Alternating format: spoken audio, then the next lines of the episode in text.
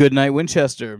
I'm your host, Lance Gunner Wines, and this is another humble episode of Late Nights with Lance, Winchester's favorite and only late night talk show. And I'll start off by apologizing. Right, it's been a it's been a while since I've been on the air, uh, since I've released any new content, so I apologize for that. Life has been hectic, to say the least. Um, very exciting, right? Very exciting, and in a good and bad way, obviously. Um, and I'm working on some content right now. I'm putting together uh, an episode to sort of discuss what's been going on in my life throughout November and December. I don't really know where I left off with my last episode. I can't think of any specific date or time or period where I left off. But the episode I'm working on now is mostly, you know, second half of November into Thanksgiving, and then obviously in December up to this point and that episode is turning into more of like a saga, like a two or three part saga. And you know, I, I start off talking about you know why I've sort of been absent. I talk about I've reintroduced myself and my channel, uh, my podcast to the audience, and then I I sort of get into or I try to get into my trip to Pittsburgh with Hunter and his family, the Cutlips. Um, but unfortunately, there's lots of uh, world building to do. Right? It's sort of I had to introduce uh, Hunter, introduce you know our story, how we met, introduce him, uh, and then get into you know the leading, the rising action into actually getting to Clarksburg, getting to Pittsburgh, getting to the game, right? And then I also want to talk about in those episodes not just my trip to Pittsburgh, not just Thanksgiving, um, but I also am, am intend to discuss um Ivy, right? And I have no fear and I have no shame using her name anymore um, because it's my story to tell. And I want to talk about, you know, what happened with her and her boyfriend and then her best friend, uh, Katie, and Katie's husband coming into the store while I was working, right? So they all came as a group into the ABC store when I was on the clock, when I was I was working, you know, when I would have serviced them. And seeing Ivy and seeing her boyfriend and their decision to come to the store um, while I was working and to stay and how that affected me, right? And and the things that that brought to light, the things that that shed light on, the thoughts, feelings, and emotions, and that's obviously going to be a major part of the podcast, right? I could talk about that for the rest of my life, uh, and that traumatic that uh, traumatic experience, um, traumatic and dramatic, I guess it's sort of both. And so that's the content that I'm working on, right? And I have that recorded. I've also recorded lots of other I don't want to call them episodes, but lots of other segments uh, that I ended up getting rid of just because I didn't think that they were uh, worthy of being on the air. But this episode of Late Nights with Lance is about today. And it is the waning moments of Friday, December 17th. It is uh, 11:58 p.m. So it's almost midnight. It's almost December 18th. So that's pretty cool. Uh, so Friday the 17th and I it was a pretty on paper it was a pretty normal day, right? And that's how most days go. But for me, even on paper being a normal day, they never play out that way. Anyone who knows me knows that I never have my normal day is above average to most people. And so I just want to talk about that, right? So I get up, I eat breakfast, uh, I eat, eat with with Bob, and then I, you know, get ready for work. I go into work. My shift today was 2 p.m. to 8 p.m uh, which we expect to be busy, obviously, for the holiday season, for Christmas, for all that stuff. And, you know, I'm not going to get into the daily, you know, uh, minute tasks of working at the ABC store, but I will talk about one thing in particular that happened today that elevated it from an average day to an above average day. And so I'm just going to jump into that, right? And so, um, I'm just going to preface this with this uh, story, I guess. And this was a week or so ago, maybe two weeks at this point. So a week or two weeks ago, I'm running register, right? I'm on the register. I'm point of sale, and I'm on Roger's side. For anyone who's familiar with the Virginia ABC and Roger, I mentioned him in my Instagram posts and in my Instagram stories. Um, he's in. Eh, I don't want to call him elderly, but he's an older gay black man who is basically like a celebrity uh, in Winchester. He's sort of like the Mister Rogers of Winchester, and I've been. I, it's funny that obviously he has my dad's name, Um, so I lost one Roger and gained another. But Roger is sort of like the only way I can describe him to people that don't know him and who will never meet him is you know those stories where people say that they've met Jesus like on a park bench or in like a, uh soup kitchen line or like walking on the beach in the early morning and people are like they meet a stranger and then that stranger turns out to be Jesus. That's Roger, right? Like they're they're serious you know, I have issues with faith and with religion and with, you know, my own um devotion but if there was ever a human being who was the physical, literal incarnate of Jesus and what Jesus stands for, it's Roger. And there's serious question in my mind as to whether it is is Jesus, right? Like Jesus in disguise. And he really reminds me of like all of those people of New York posts where it's like they pick a random stranger on the street and they like get their whole story, their whole biography. That's like Roger. And so I was on Roger's side. He wasn't there. I like working on that register. Uh, it's the one that I make those goofy signs for. And a gentleman comes up to pay, and I, I he probably gets like a, you know, either like a cheap like twelve dollar fifth of Canadian whiskey, or like a twelve dollar fifth of um some cheap vodka, right? Like I feel like it was probably vodka because he was in the vodka line today. But you know, like he gets like a random like fifth or or you know I don't even know liter or whatever of some cheap vodka, and he puts it on the counter. And I say, you know, how are you doing to say? I, you have like a, a script basically that I've mastered in my customer service voice. You say, "How are you doing today, sir? Will that be all for you?" And yeah, all right. Uh, you know, you scan it. Will that be cash or card today? Would you like a bag? Would you like a receipt? Whatever. So I scan it, I ring it up, and as he's getting his money out, right, he's paying with cash. Um, I'm pretty sure on that day he paid with cash. He was like, "Hey," you know, he would picked up the snow globe. There's this little, maybe three three inch tall snow globe um on the counter, and he picked it up and started shaking it and was looking at it. Right, he's like, "Man, I'm I've been having trouble finding these." And I was like, "Yeah, you know, I don't really know how they got here, right?" And I, I assume that Roger had bought them. There was like, I think two or three maybe in the store around the cash registers, um, that someone had brought in, I guess, for the holiday season, right? Just cheap, like you know, little snow globes you get at the dollar store, right? Like at the Dollar Tree, um, like like I said, three inches tall, um, maybe like an elf or like a Santa Claus or like something inside, and then obviously, I mean, you guys know what a snow globe is.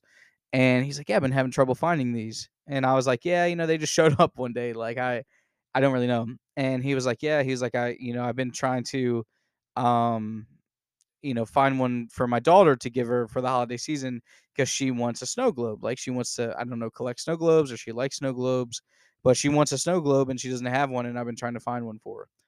And I said, "Well, you know, just take it, right? Like, you know, there's no skin off my back. It's not an ABC product, right? It's not, it's not an alcoholic product. It's not something with, um, I don't even know what they call it, like UPC code or whatever. It doesn't have a barcode. Like, bro, it's just this little, um, snow globe that someone left on the counter here.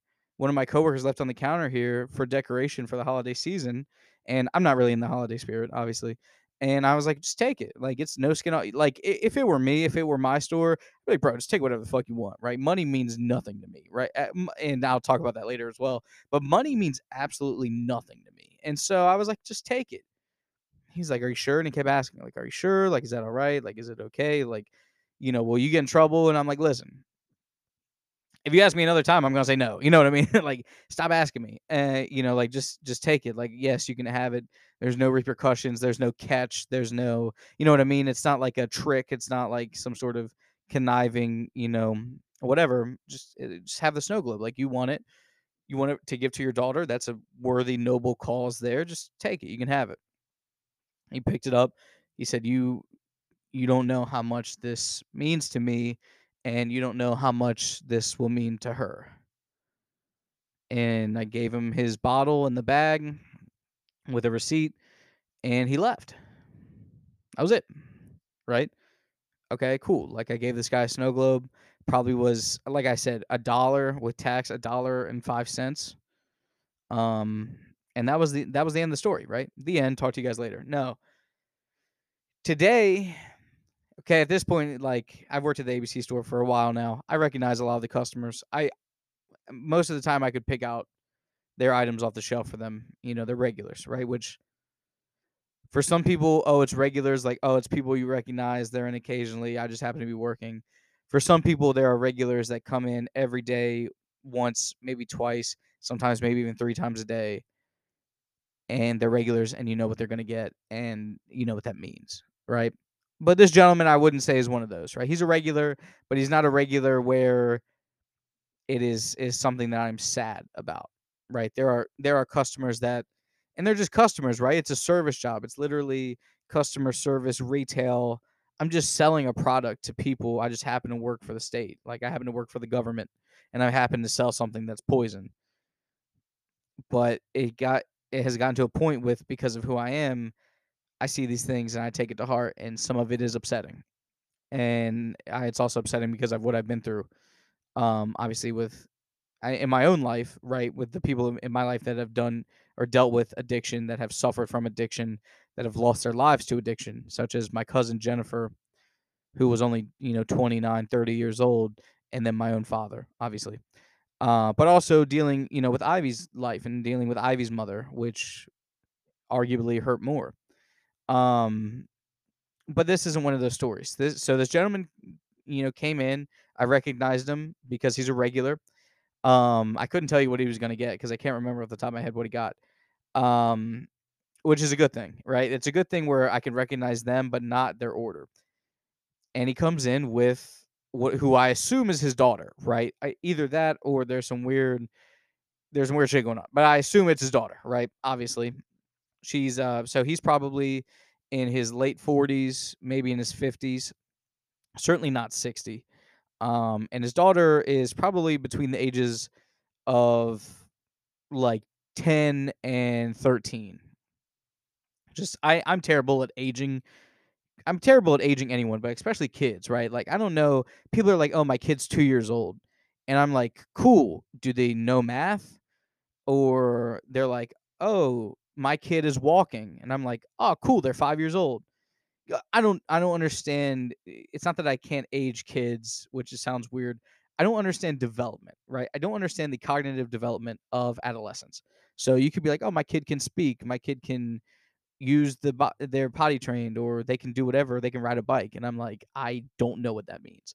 But i could tell that this kid was like between 10 and 13 because i remember what i looked like when i was 10 uh, between 10 and 13 um and they went to the you know the vodka aisle which i was on lance's side right? There's roger's side and then there's lance's side and i was on lance's side today and so i'm on the vodka side and they go and they walk by they go to the vodka side and i recognize obviously the guy say hello you know how you doing sir? How you doing today? And um he picks out his bottle they look around for a little bit he picks out his bottle and he comes back to my register. And real nice guy real sweet guy you can tell blue collar you know he's definitely got calloused hands uh wears you know like carhartt dickies you know wrangler levi lee jeans like you know what i mean? Like this guy is like the epitome of blue collar hardworking. And um, he hands me his bottle. I say, "Will this be all for you today?" He says, "Yeah." I scan it. Would you like a bag? Would you like a receipt? Yada yada yada. You know, whatever.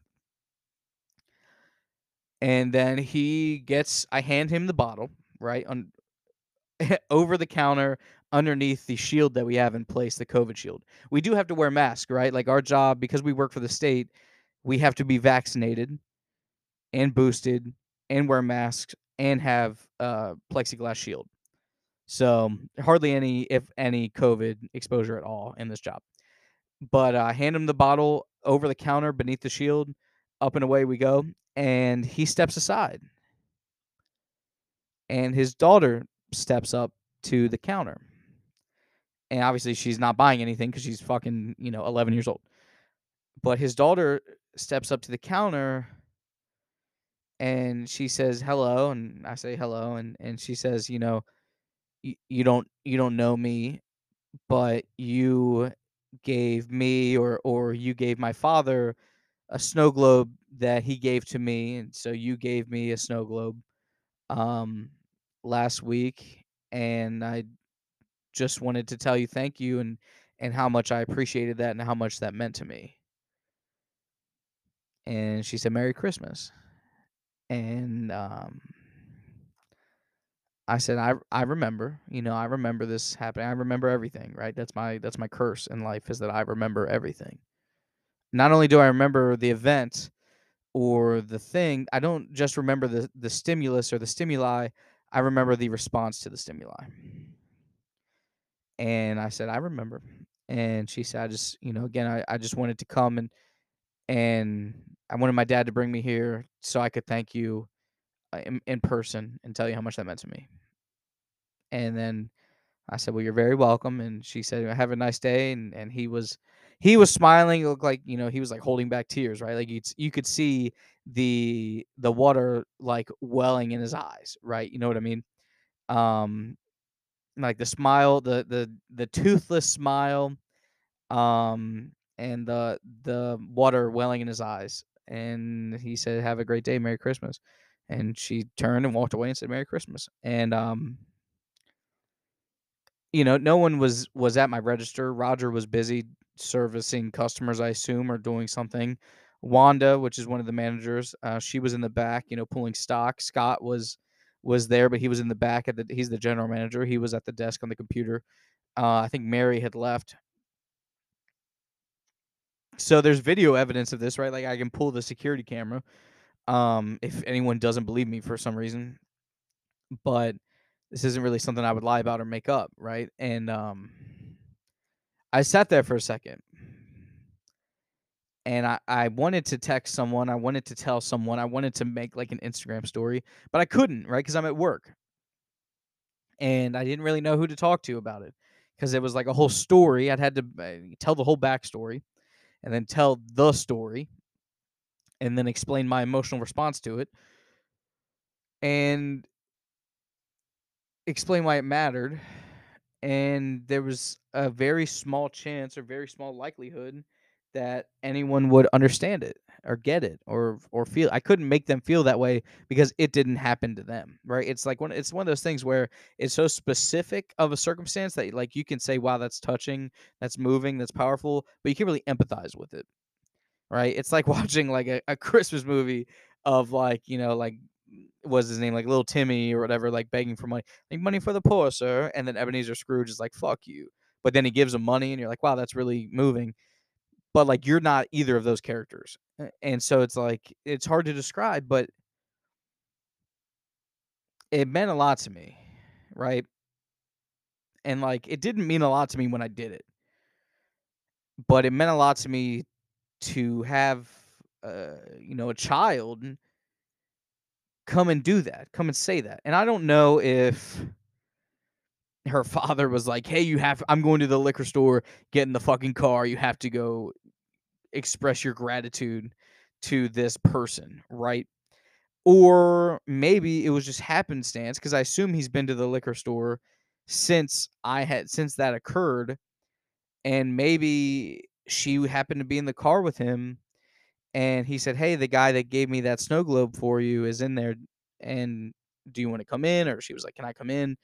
Or whatever. I don't know what led to it, right? I, I'm not here to judge the the circumstance that led to it or the motive, right? But it was powerful because I love grown adults and have considered people to be my best friends and my family who are adults who wouldn't do that. Right? And I've done pe- I've done I've done people. I've done things for people who wouldn't do that who say that they love me. And they still wouldn't say thank you. They still wouldn't go out of their way to voice or show or display their appreciation. But not only was it a stranger, a complete stranger, it was a child. And that's some moving shit, right? I can't explain enough. But it just it it, it made it, it renewed hope in me, not just for humanity or not just for whatever. It renewed hope in me that people still value even the smallest thing because that's me. Right? Like I saw myself in that kid. I saw someone who I don't know their life story, right? I'm not here to assume what their life is like. I assume that they're not wealthy, right? If your father is in his late 40s, maybe in his 50s, working a blue collar job, driving a company truck, you know, wearing, you know, with calloused hands, uh, cut up hands, covered in like paint or cement or whatever or grease and you know he's not wearing flashy clothing she's not wearing flashy clothing she's wearing crocs. I assume that they're not upper class. I'm not going to assume that they're impoverished right? That's not really for me to to say. Um i can create like an upper threshold i can't really create a lower threshold but i know that these people don't have everything right Eh, I know that they don't have everything, and, and the fact that he was looking for a snow globe for his daughter that was maybe a dollar, you know, ninety nine cents with tax, a dollar and five cents for his daughter, and he he made it a point to voice how significant that would be to her and how significant it was to him that I even gave it to him without a thought. And then a week or 2 later, for them to come in and and for her to do that when she had no reason to, right? She didn't need to thank me. Uh, he could have taken all the credit and been like, "Hey, I found the snow globe," which even then it was such a small thing. It's not like you're gonna come into your house with like a PS5 and be a hero. I identified with that because I've been that. I have been that kid. And it reminds me of of how I value things, right? I say, you know, there's like that Bob Marley quote that I always joke with, and it's when Bob Marley is interviewing with some British reporter. He says, "Are you rich?" And he said, and Bob Marley says, "Rich, what does that mean?" He says, "Are are you rich? Do you have lots of possessions?" And Bob Marley says, "Possessions make you rich." He says, "No, my riches is life forever." identify with that, right? Because money means nothing to me. I don't give a shit about money, and I don't care about possessions really. But I care about the thought, the principle, the effort behind it, the caring, the giving, the consideration behind it. So you don't have to give me, you don't have to spend millions of dollars or thousands of dollars or even hundreds of dollars on me. But when you take the time to understand what I love and why I love it, and then put that into a gift or into something, that shows me that you care, that you love me the way that I love you. And that means a lot to me. And I've had people give me expensive gifts and I display them. They mean a lot to me. One of the best gifts I've ever received is my one for one size, my life size model of Tony Stark's arc reactor, the one that Pepper gave to Tony, the proof that Tony Stark has a heart. As a gift for me from my friend Alex, and it's an expensive gift. It's one of the most expensive gifts I've ever received. I display it proudly, right? I even keep my father's urn, his ashes, in that display case. But I've also received small gifts that, you know, eh, are mean. I don't want to say mean nothing, but are nothing. But like, I've received things that didn't cost a, a dollar, and of course, I haven't always appreciated those things, right? Like one year, for I think it was for Valentine's Day, Ivy made me a playlist, a Dave Matthews Band playlist. I didn't really appreciate it in the time, right? Because I've been corrupted in my upbringing to value money. But looking back, that's one of the most thoughtful thing. Like, it's it was so easy and so simple, but yet no one else has done it and that that gives it value, right? It's like the ex- exclusivity and the thoughtfulness give it value. Or I have I have small gifts like just laying around the house that eh, you know it, it's just the thought that gives it value. Like Brian and Shelby got me this Meerschaum pipe that's this like naked lady, right? like this I don't want to call her a whore, but a promiscuous woman like riding the pipe, right? And I don't I don't really smoke, I certainly don't smoke, you know, like pipe tobacco or anything like that. I don't use tobacco, but just th- that they knew I would appreciate that, right? Like that's just a little thing. Um you know, shit like that. I I mean, people my mom got me a a popcorn bucket, uh, that was the Avengers when Infinity War came out.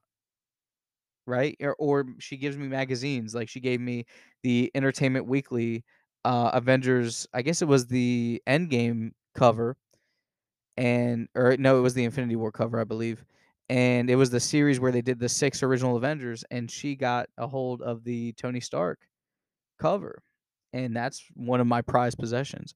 Like, my prized possession in my life is a scratched up, beat up copy of Maroon 5 Songs About Jane, like, it's one of the original prints. Uh, it's an old CD that skips, uh, right? And it skips on, I think, song number 6 and song number 8. But it that was that's like a a possession that has no monetary value at this point that I would I would risk, you know, burning in a in an in a house that's ablaze. I would risk running into a fire to save this CD, you know what I mean? And so for this kid to to come into the store where obviously it's not an environment that kids are really welcomed in, um, and say, "Hey, like, I don't know if you remember, but you gave me this snow globe, and I really love it, and it meant a lot to me, and I wanted to thank you in person." You know, that eh, you can't really put a price on that. I mean, in any sense of the word, I guess it's sort of like a pun there, but that was what happened to me at work today, and and I was feeling like shit, right? Like, I had my booster shot a few days ago. I'm really weak. I'm really fatigued. I'm really exhausted. Obviously, my life is not going exactly how I would like it to or exactly how it I had intended it or planned it. But, you know, I was suffering, right? I'm suffering at work emotionally, mentally, and then now physically because of dealing with, you know, recovering from this booster shot. And the highlight of my life at this point is this kid coming in and saying, "Hey, like, this 99 cent snow globe made my Christmas." And I didn't even think about it. And it it that's a lesson in itself, right? The sometimes the things that you do without thinking have more weight than anything that you could plan or anything that you could consider, whether for good or or for bad, for better or for worse. Sometimes things that you do naturally carry the most weight, and maybe that's a judge of character, right? I guess now that I say that out loud, that's literally the definition of character. Uh, you know what I mean? I mean, because it's like everyone, you know, it's it's sort of like uh, what's the word, like integrity or whatever. I don't, I'm not here to be a dictionary. I'm just here to say that I guess theoretically or realistically, that's the definition is is what you do without thinking when other people aren't looking. And I'm, you know, this isn't to like toot my own horn or or you know play my my little drummer boy. Uh, It's it's just to say that I didn't even think about it. It meant nothing to me and it it meant the world to someone else. And that is is just that, I guess. Um, so I'm gonna close in on halftime here. I'm I'm recording with the Anchor app right now because I didn't feel like going into GarageBand, setting up all my equipment, setting up the studio, and just to get some shit out there. Uh, so I'm closing in on halftime. I'm closing in on 30 minutes. I'm at 28 minutes right now. I'm gonna take a pause and then we're gonna come back and I'm gonna talk about tonight, right? Um, so again, thanks for tuning in. I miss y'all. I love y'all so much. And hopefully you enjoy this and hopefully you're getting excited for my next big release. Um, but yeah, I'll be right back. So peace. All right, and I'm back. So again, at this point, it's Saturday, December 18th. It's about 12:30.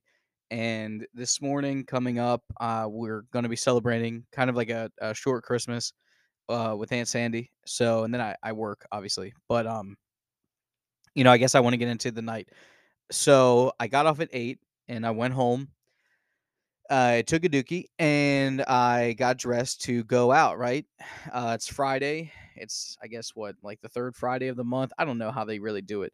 But Friday nights in Winchester, the place to be is Fifty Fifty Tap House, which is on Cork Street, uh, across from Cork Street Tavern and it's the place to be on Friday nights because they do drag bingo, right? So they have uh, local drag queens uh, come in and they do like a drag show, drag performance, and then they run like a, a small bingo game at the bar. And it's become like a almost a tradition of mine now. I love it. Uh, I go all the time. I love bingo. uber competitive. I also love all women. Uh, so it kind of works out. Uh, so I take a dookie and then I get dressed. And I kind of explain what I'm wearing just because it's funny, right? Because I kind of wanted to stunt, not really stunt, but I wanted to look better than shit. And so I put on like my what I call my driving shirt, which is like this like green flannel. I don't even know. It's not even patterned, right? But it is like a green flannel. It's like a duck hunting shirt. And then I have like the brown shirt underneath. Obviously, my hair is looking fly. You know what I mean? I got the long curly locks because I washed it this morning. So my hair was looking good, looking healthy. I did shave, and unfortunately, so it wasn't unfortunate in the moment, but it was unfortunate later when you see how things worked out that I have a mustache, right? I shaved my beard. I had a, a I wouldn't say fully grown beard or mustache because for some reason there's one spot that won't connect, and then it for some reason it doesn't grow as long as I'd like. Uh, which I guess I'm still growing, right? Uh, but I shaved off my beard and I trimmed down the mustache. So I have like a classic, like 40 year old dad mustache and the long hair. And then I'm wearing the flannel. And then I also have on my rose gold diamond tennis necklace, right? Which some of you may have seen before, some of you probably haven't. Uh, but I'm also wearing shorts because it's kind of warm and I know that I'm going to be drinking and so I'm going to be hot. So you can see my tattoos, which is cool because like I'm a douche and like once you get leg tattoos, you have to show them off and then my Croc sandals, right? Because I can't go anywhere without the Crocs. And I go to pick up Brian and Shelby, right? So I, I hop in the whip and I'm downtown whipping on my way to you. I pick up Brian and Shelby. We whip to the bank to get some one, or we don't get ones, but we get bills to break into ones to give out to the the dance, or I was gonna come the dancers, the performers, uh, and then we hit the bar. So we get to the bar and it's fucking packed, right? I'm not really going to get into all the details, but it's fresh. So I may talk about some things I, I normally wouldn't. We get to the bar, it's packed. We go outside to wait. It looked like it could have been like a uh, I don't even know what the the world would be. A perpetual wait, I guess.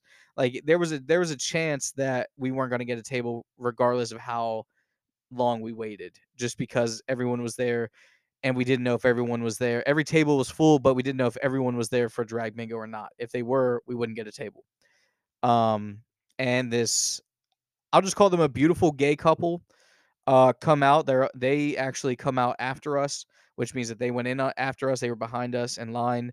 Uh, it's two women. I'm not gonna, you know, uh, two feminine people. Let's just put it that way. I'm not here to assume genders or assume gender roles.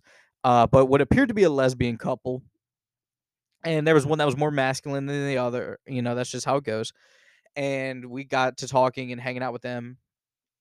And then Shelby missed the call that a table was ready. So then they called the lesbian couple, and the lesbian couple got the first table.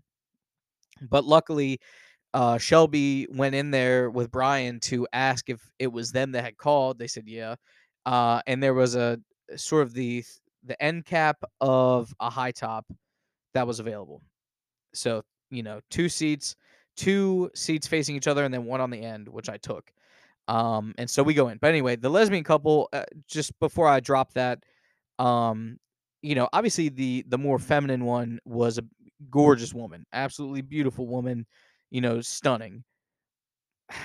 But the masculine woman, uh, of course, they were they were around my age, right? They were younger than Brian and Shelby, likely more like my age, maybe younger than me, obviously 21, at least 21, uh, but I wouldn't say older than 26. The masculine one had short hair, short curly hair, and she was wearing more masculine clothing. She was a smoke show, right? And I don't know if this is like me or if this is like uh, a reflection of my taste or my desires, but she was a smoke show. And there's a joke that eh, eh, has circled my friend groups for a while now that I I only date gay people, right? Whether they are you know, gay or or lesbian or bisexual or or a different sexual orientation or whatever, the joke is I only date gay people. They just happen to be women.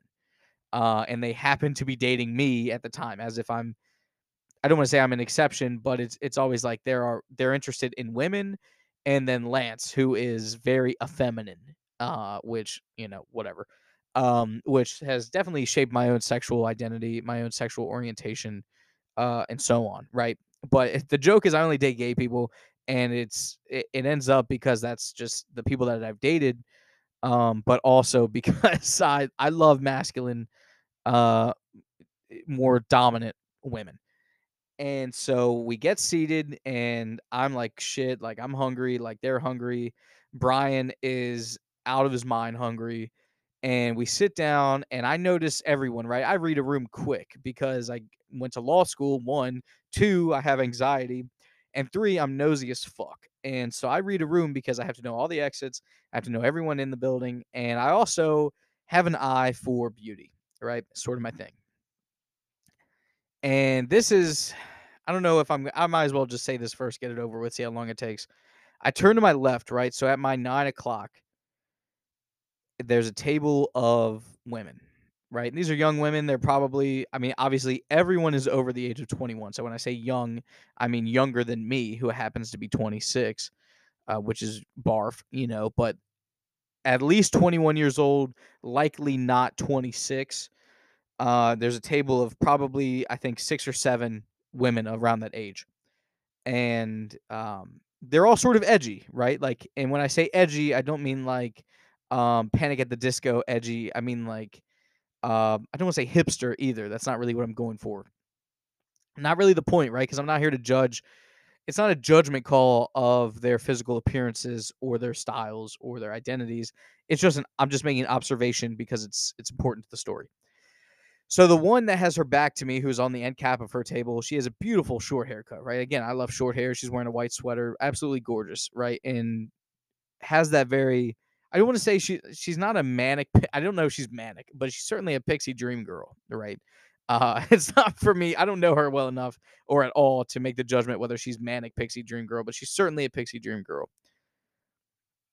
And then I, I don't want I don't know how to lay out the table for you to understand, but um facing in the same direction that I am facing, but on the ground because their table is like a low a low top table, um, two seats down, right? So there's the young lady on the end. There's a woman, uh, a young lady sitting, you know, at a regular side of the table, right next to her on her left, and then on the left of that young lady at the center of the table is the young lady that I'm talking about, the one I'm I'm getting to. Um, and this young lady is, and of course, I say this often. I mean it every time I say it. That's my problem, right? I'm like James Bond in that way. I mean it every time I say it. The most like clearly and in that moment in time. So in this reality, in space, in time, in this moment in time, clearly the most beautiful woman on earth. And I recognized her. Right? That's my problem. I hate going out and recognizing people because they recognize me. And and usually people don't have usually I, I rarely see people that recognize me that are like happy they recognize me, unfortunately. Uh, not that people don't like me, they just don't want to interact with me in public, especially during the pandemic. Um, but I recognize this young lady, and I assume that she recognized me in some degree. Um, this I'll describe her to you. Imagine, if you will, so she is probably five foot, five foot to five foot three, maybe a, a buck thirty probably likely less than a buck 30. Um, she's wearing I couldn't see what she I didn't look at her bottom half when she stood up because that's inappropriate. Uh, but I can tell that her blouse is black. She's wearing a black blouse. Um, and she's she's a brunette. She has darker hair. Uh, it was like shoulder length, and she had like a little bun, which I don't know. I doubt her hair was any longer than shoulder length, but it was in like a small bun, but it was also like kind of draped down her shoulders as well. Um, as for her face, this is see, this is the thing. The only person I can compare this to is the one person I shouldn't compare this to because that's going to give it away, right? I ha- I do I wouldn't say I have a type, but I have different types for different things. Everyone does. Uh, but I do certainly have a type uh for women that I fall in love with at first sight. She looks a lot like Ivy a lot. And if you ask Shelby, if you call up Shelby, like if this was like a radio show and I had like a hotline and I could call Shelby to ask, she looks a lot like Ivy. And, and by that I mean she's you know paler. Um, I don't want to say like a like a rounded rectangular face. Uh, I feel like oblong would probably be the way to describe that, but that's not uh, fair. Just her facial structure is very similar, but instead of having uh, you know, the light eyes and, and light colored uh facial, I don't want to say facial hair, but like eyebrows and whatnot, it, it- darker features, right? So like pale skin but darker features, dark eyes. Um, she looks a lot like Ivy, and I recognize this young lady because I had seen her on dating apps before, right? And of course, this is like, oh, I'm sure that there is a communal groan in the audience right now, right? It's like it's like Joe Dirt, and Joe Dirt is talking about how he fucked his sister, and everyone's like, oh, like that's what this is, right? Like everything about this, uh, the last 11 minutes and 36 seconds DMB that I have shared with you, everyone's probably groaning, but there's a point to the story, and um I recognize this this young lady from dating apps. Uh, most notably was uh, I think it was Bumble. I'm pretty sure it was Bumble. She's she seemed like she was a little too um too valued, uh, like too well valued for Tinder. Um, I recognize this young lady, and her name is I don't know if I should say her her name. I don't know her last name at all, but I know her first name.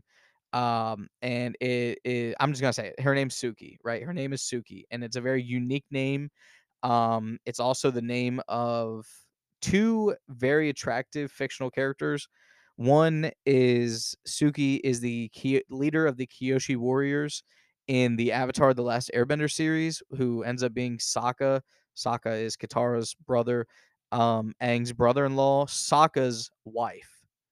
So Suki is the leader of the Kyoshi Warriors. Obviously, I love the Kyoshi makeup. Um, and she is, you know, one of the main characters of the Avatar: The Last Airbender series. Suki is also the name of Devin Aoki's character in Too Fast, Too Furious, right? In the beginning, in the first race in Too Fast, Too Furious, where they call Brian O'Conner and he is like, I could use the cash, be there in two minutes. And he shows up in his sick um, R34 Nissan Skyline, right? Like the beast, the most recognizable car in the world because of that movie. And he races, and Suki is in the, I think it's I don't know what year her I think it was like a 1999 Honda 2000. And it's the same car that Johnny Tran drove in the first Fast and Furious movie. They just changed the paint job and took the roof off. But it's a I'm pretty sure it's a 99 Honda 2000 and it's the pink. It has the pink lady on the side. That's Suki. It's played by Devin Aoki, who is uh, Steve Aoki's, I think, half sister. Uh, the Aokis started and owned PF Chang's, right? And he is a famous musician, famous DJ. She's a famous model that became an actress for a short period. Uh, her name was Suki. And so I recognize the name one because it's two characters that I think are very attractive, uh, and also because it's an extremely unique name. And I recognize her, and I don't know. We never made eye contact, right? Like uh, throughout the night, we didn't make eye contact, but I don't know if you guys know this about me, but I'm hard to miss, right? Not only because of my size and my stature, but because of I fill a room, right? I my personality fills a room.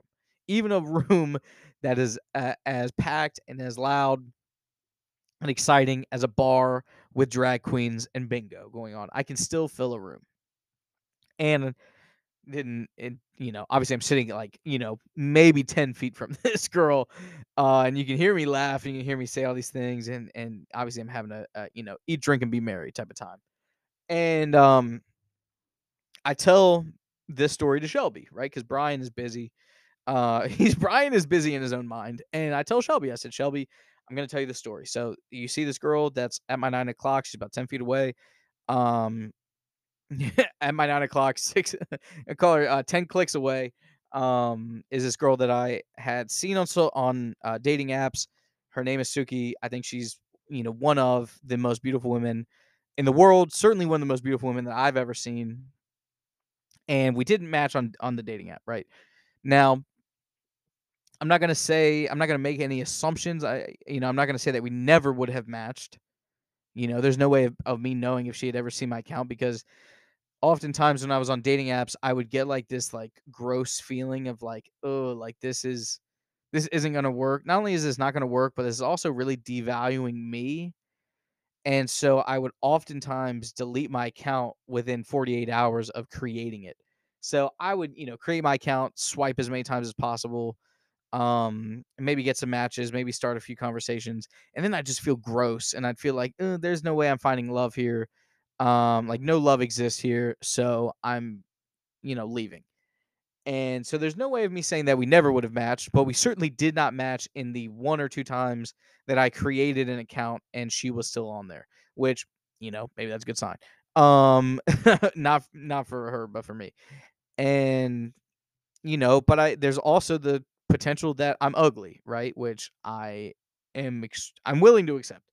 Uh I know what I look like. I know what other people look like. I don't look like other people. Um I could see I can I can accept the reality that I am unattractive. Um and maybe I'm unattractive objectively or maybe just in her case I am subjectively unattractive to her. Uh but we didn't match, right? And we didn't have a conversation. Now I um you know did reach out to her, try to reach out to her uh and message her on social media um through her Instagram uh, account. I think it was through her Instagram or through her linked Facebook, and be like, "Hey, like I think it's it had to be Bumble because obviously I can't message someone on Bumble. Women have to message first."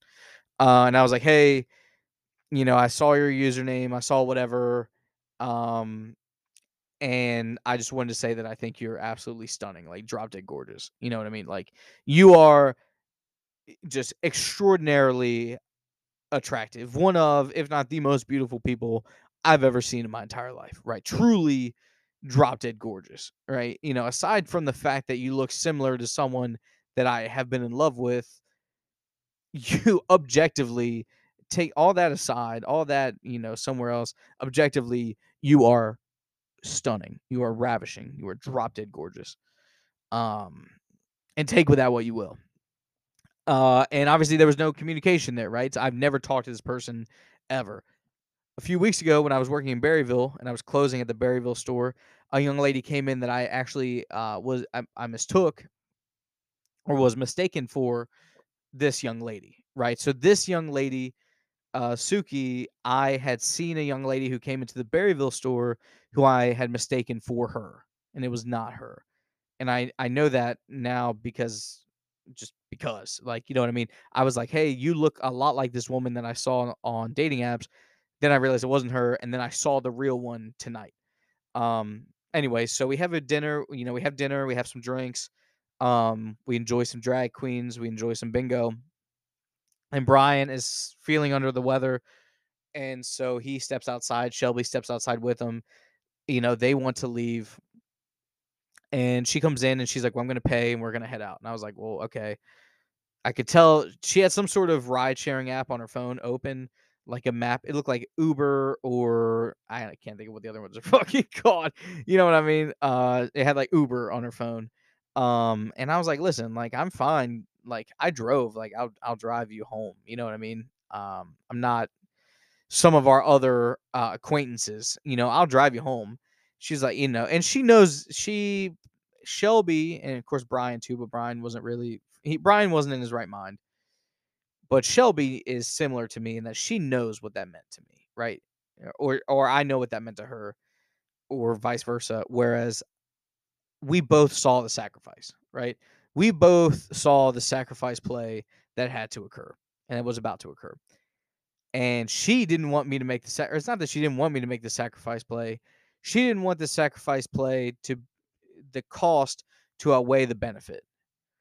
And in my mind, I was already weighing the cost and benefits. That's how well they know me, is that she knew that I was weighing the cost and benefits of making the sacrifice play, making the right move. Um, and she didn't want me to do it if I viewed it, if I didn't think that the benefits outweighed the costs.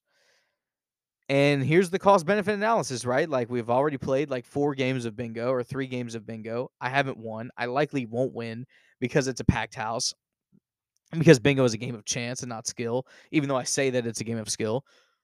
Also, we've seen a number of drag shows, including one that was absolutely outstanding. We've seen probably the best drag show of the night. I've had a great meal. I've had a few drinks that I've enjoyed over the last few hours.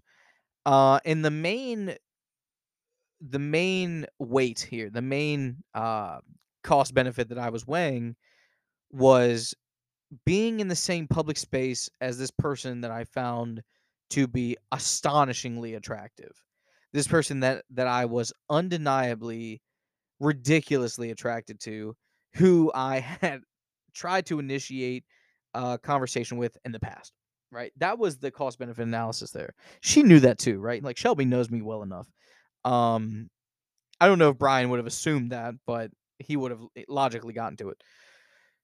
And so I had to weigh it and I was like, "Well, what are the chances of this? What are the chances of anything better than me leaving with my two best friends occurring? What's the chance that anything better than that will occur?" And in my mind, what would be better than that? Like s- somehow I magically gain the balls or the gall or the cojones to go speak to this girl that I'm madly in love with at first sight and say, "Hey, obviously I'm not going to bring up the other thing, even though I probably would. I probably shouldn't, or I probably shouldn't have if I had done it. I'd be like, "Hey," and, and I hit women with this line a few times, right? It's not a, it's not a line because I mean it. But I'm like, "Miss, you are undeniably, you know, outstandingly gorgeous. You are you are without a doubt the most beautiful woman on this earth at this moment." Right? And of course she's at a table with like six other women our age and there's like some I wouldn't say there's like a study, right? It's not like a professional study, like a scientific study. Um that that's a that's a risky but that's also a good move, right? Um to not go up to a table of beautiful women and try to give attention to all of them cuz they read right through that. You're not there for a particular person or develop a particular relationship or a t- or a particular rapport. You're there to sort of throw out a net and and reel it in and pull it in and see how many fish you can catch or if you catch any. Whereas if you go into a table filled with beautiful women and you already know the one you want that's going in with a fishing line and bait and the right bait and trying to reel in that one fish and if you fail you fail you're not going to get a chance at the other ones because you knew what you wanted. You didn't want the other ones anyway. Whereas if you just go in and say, "Hey, look at all these beautiful women," that's throwing a net out there, and they're probably going to see that coming.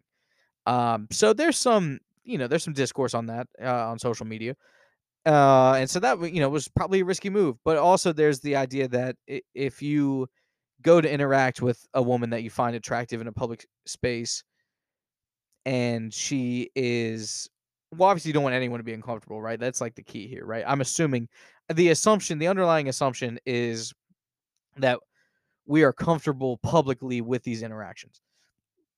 But if they're not interested, the group of six other women can easily formulate some sort of out, right? Can easily formulate some sort of excuse or some sort of of way or so even just be rude, right? Like one woman could who has no sense of uh reading a room could just be rude and say she's not interested or she you know she could just speak for her and be like she's not interested. She you know please go somewhere else. Don't come over here with that. And, and you know that that does happen often to a lot of people not I, it's never happened to me um but it has happened to a lot of people right? And i've seen it in movies all the time um and then at that time then maybe if she was interested but her friends are just naturally defensive she would say hey like well you know be nice whatever. Be nice bitch you know i don't know. But you know what i mean? It would it would take her to say hey maybe she is interested. Her friend is just naturally defensive.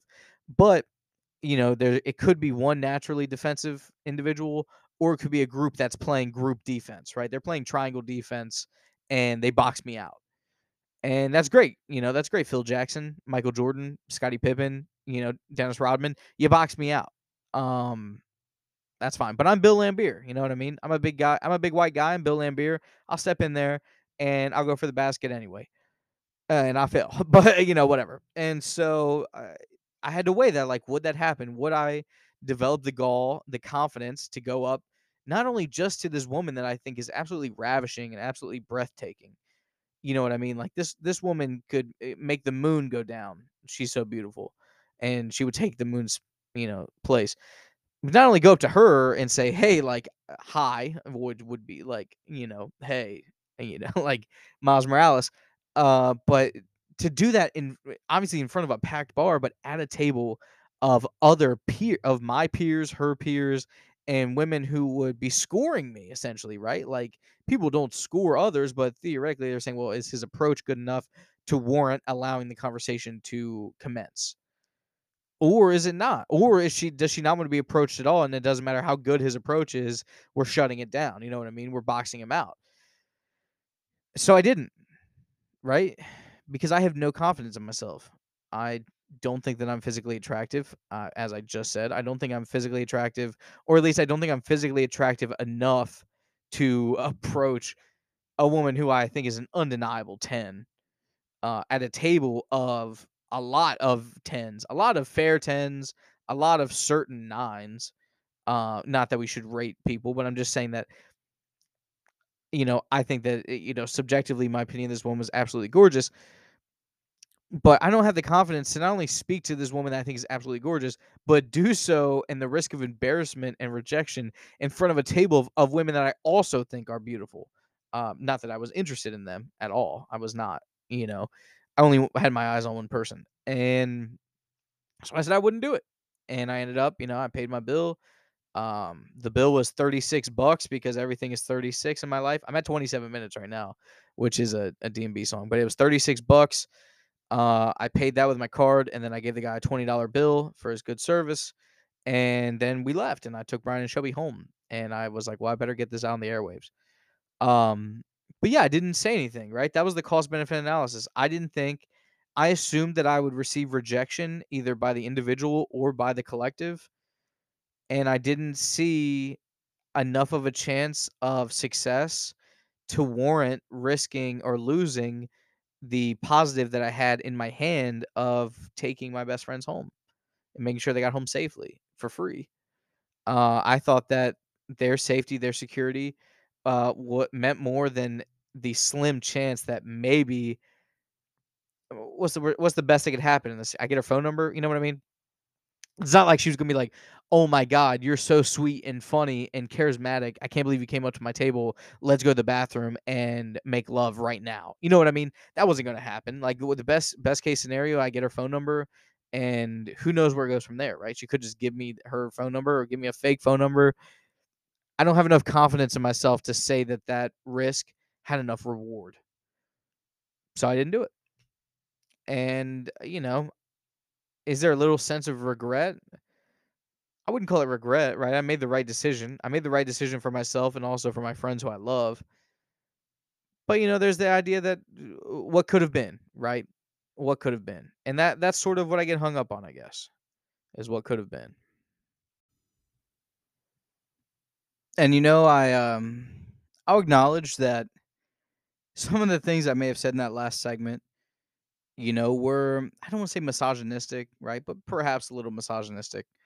Um, because I feel like the even if you're a, a woman or like a, a cis hetero, you know, assigned at assigned at birth female, and you're describing the situation that I just described, but it could, you know, genders were swapped or roles were were reversed or, you know, whatever. There's no way to describe that scenario without some sort of judgment, right? Some sort of basic judgment and also some sort of just basic misogynistic behavior. You know, in in that sense, it, it could be a woman who was speaking misogynistically in that regard, eh, eh, just because of of how the interactions work, right?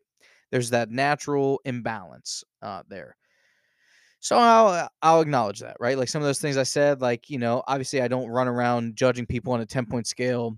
Uh, I don't, you know, uh, weigh the likelihood that a group of beautiful women are going to be naughty or nice, or like, you know what I mean, but like rude or or, or accepting. I'm not going to say that, you know, every person should deserve uh, or be given a chance just because of their approach you know what I mean? Like I obviously acknowledge anyone who knows me knows that, that that's not how I feel. I just wanted to get that out there that I, it's hard, it's difficult to talk about interacting with a, a stranger of the opposite sex that you're interested in in that way uh, in the public while describing the environment and the scenario upon which you're in without some sort of assumptions, right? Just because that's all you have to work on. If I if the only way for me to not make an assumption about that person or that situation is for me to already be dating that person.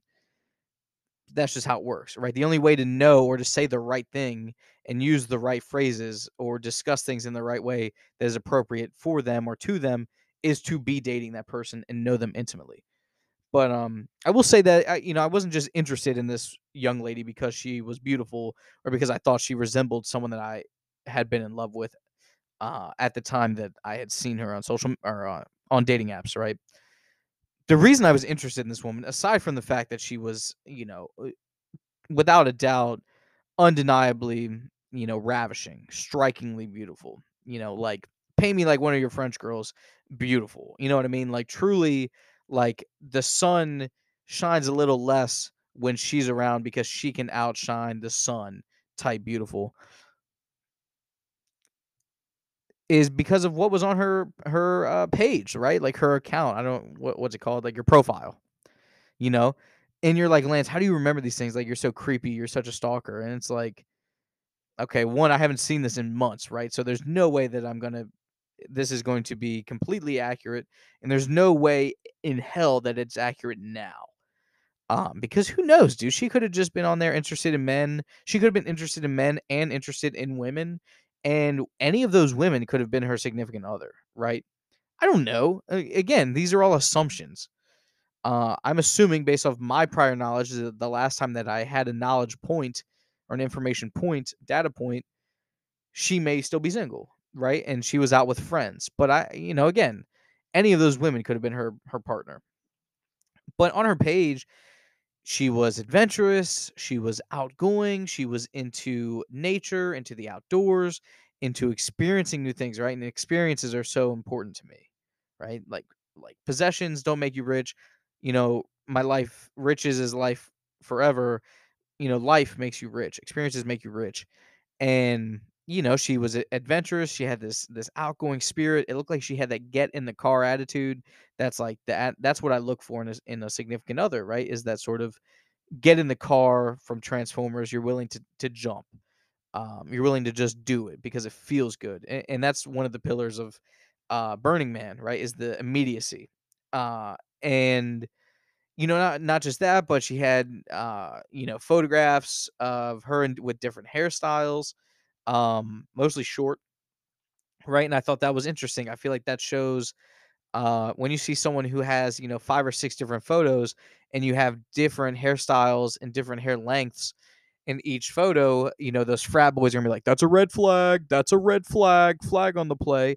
But for me, it shows that that person has been through a lot, right? Because your physical appearance in particular the things that you control of your physical appearance, such as your hair or your hair color, your hair length, your hairstyle, or whatever, or the makeup you wear, the different styles of makeup you wear, reflect your mental health, your emotional health, and where you are spiritually in life at that time. Your appearance reflects where you are in life.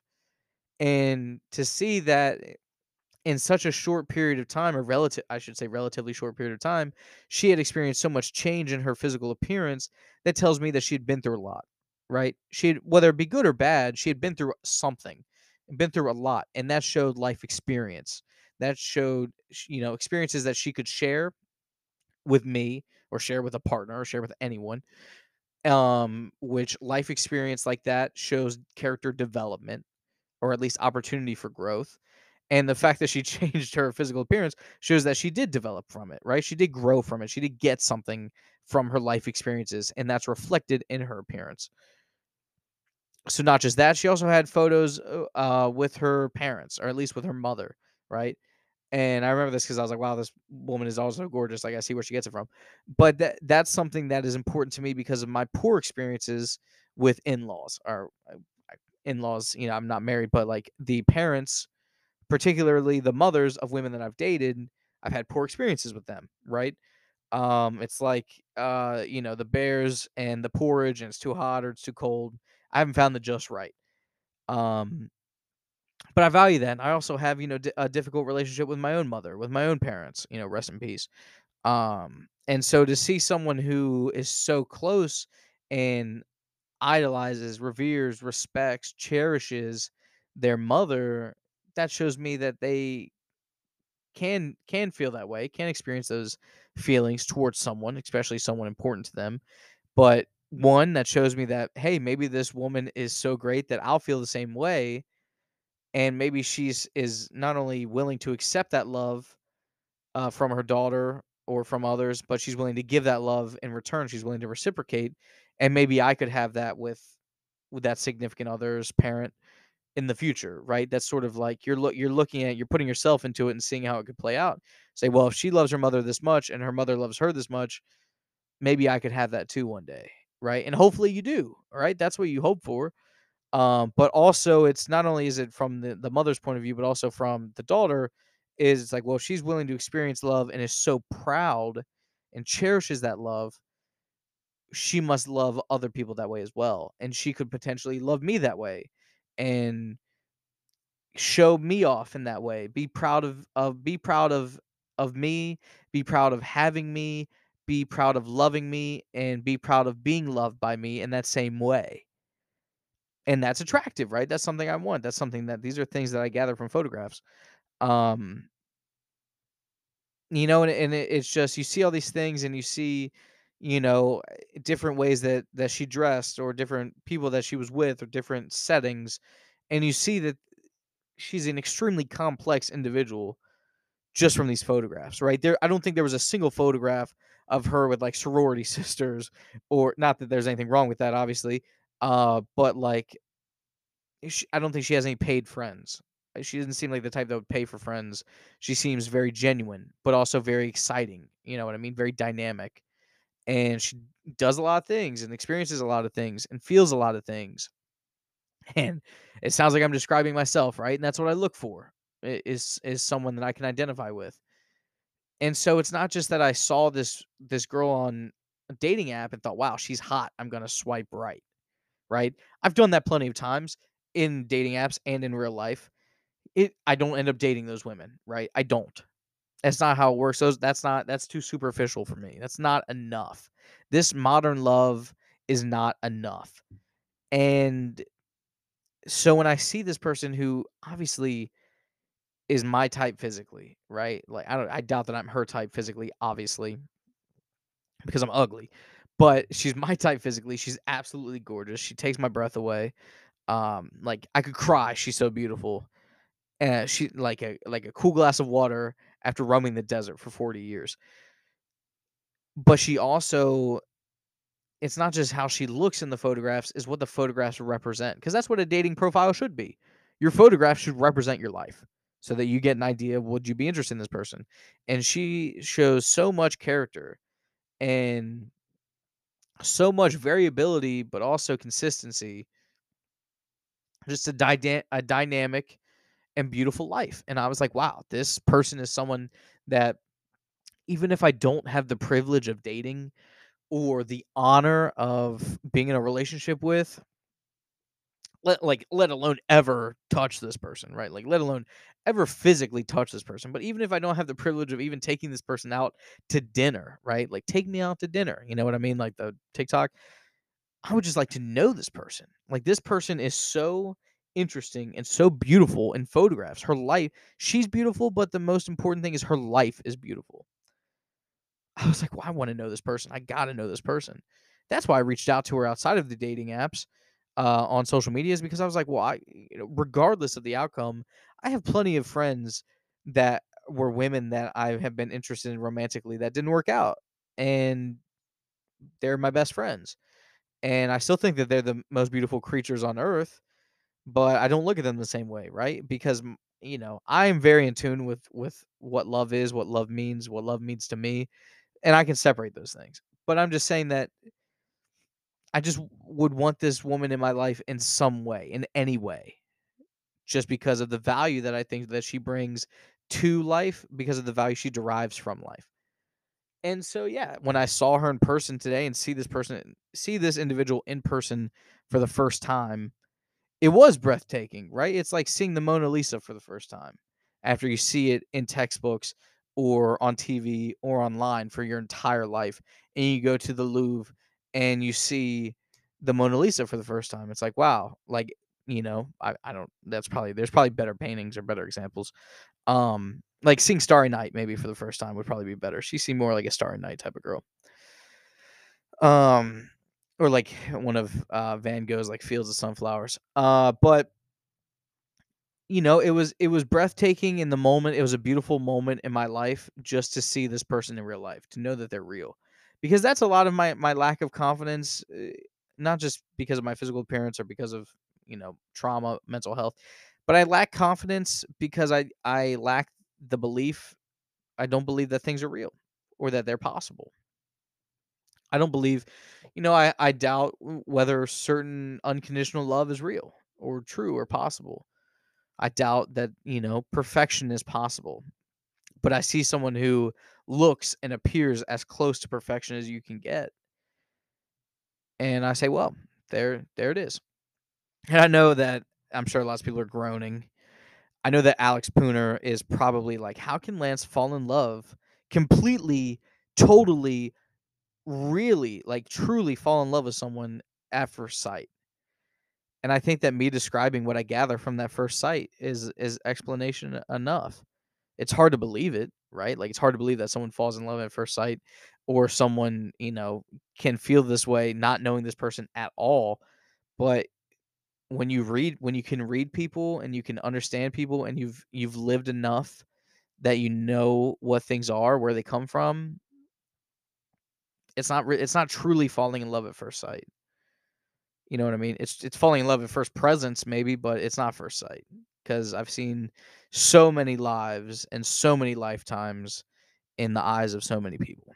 So that's that. So if anyone knows Suki, right? Like if anyone in in Winchester, Frederick County, Northern Virginia knows Suki, like maybe tell her about this episode, maybe send her a link to Late Nights with Lance. Uh, but don't make it seem creepy.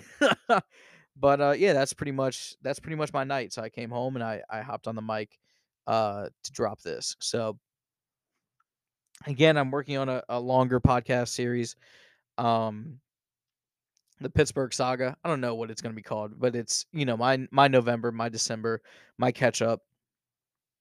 But yeah, uh, if I don't release that before Christmas, which I don't know if I will, I just want to wish everyone listening a, a Merry Christmas, a Happy Hanukkah, Happy Holidays, Happy Festivus. You know what I mean?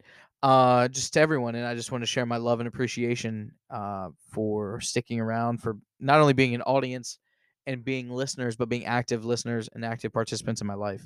Uh, I truly love you all with all my heart. I love I love you all more than I love this person that I've never met and only seen in person once. Right? Just know that, right? Like I love you more than I love Suki. just I just want to make that clear. Uh, but that doesn't mean that my feelings for anyone else are are invalid or not real. So, again, thanks for tuning in. I love you all dearly. Uh, hopefully, I'll, I'll get back on the air soon. Uh, thanks for listening. This has been another humble, kind of humble, awkward, a little weird episode of Late Nights with Lance about a pretty good day. So, um, again, yeah, I don't. I feel like I should have a tagline. Um, listen to the song uh, "Until the End of the World" by U2, but there's a version, a cover of it by Matt Nathanson, who did the song "Come On Get Higher." So listen to "Until the End of the World" by U2 slash Matt Nathanson. That's my recommendation. And thanks for tuning in. I love y'all so much. Peace. I'm out of here.